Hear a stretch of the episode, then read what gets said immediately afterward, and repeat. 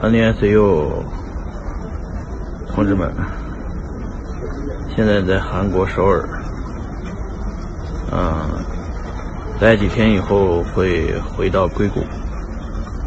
这个东南亚之旅啊，收获颇丰，啊，总结总结吧，给大家，嗯，嗯，回归价值投资。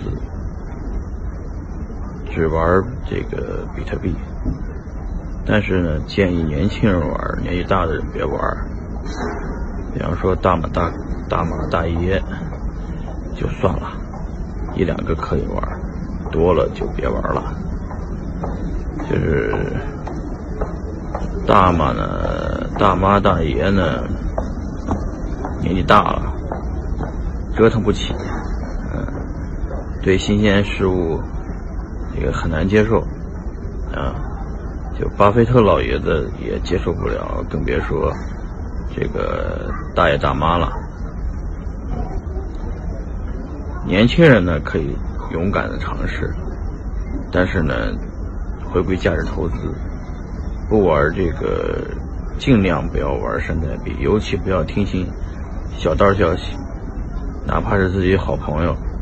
跟你说发现什么什么机会了，哪怕是他他自己发了个币，然后呢还能控盘的，还跟你说要暴涨一百倍，要拉多少多少的，也别信啊！这个人性贪婪，你要战胜自己的人性呢，就少玩这些山寨币。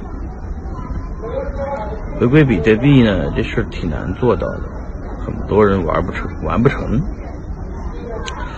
嗯，比特币这件事情的本质是什么呢？是是一个灰产行业离不了的一个东西。它是交易额大，流动性好，又匿名，特别适合灰产。就会产行业呢，是在东南亚行业这个之旅啊，慢慢看清楚的。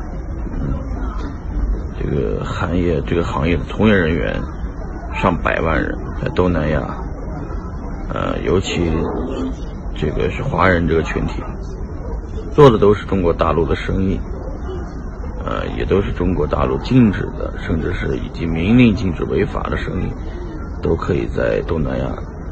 一些小的地方做，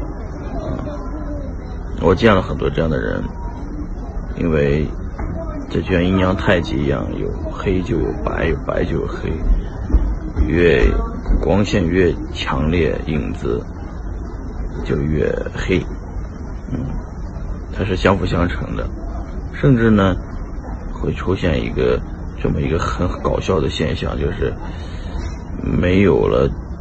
贼哪来的警啊？嗯，没有的匪哪来的这个？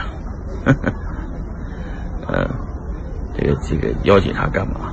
嗯，所以说这个行业，这个理解了解了呢，他们以后发现，他们还是很需要比特币这个东西，在做藏匿财产、藏匿资金。所以说，中国一直也是在打击腐败，腐败这个行业呢。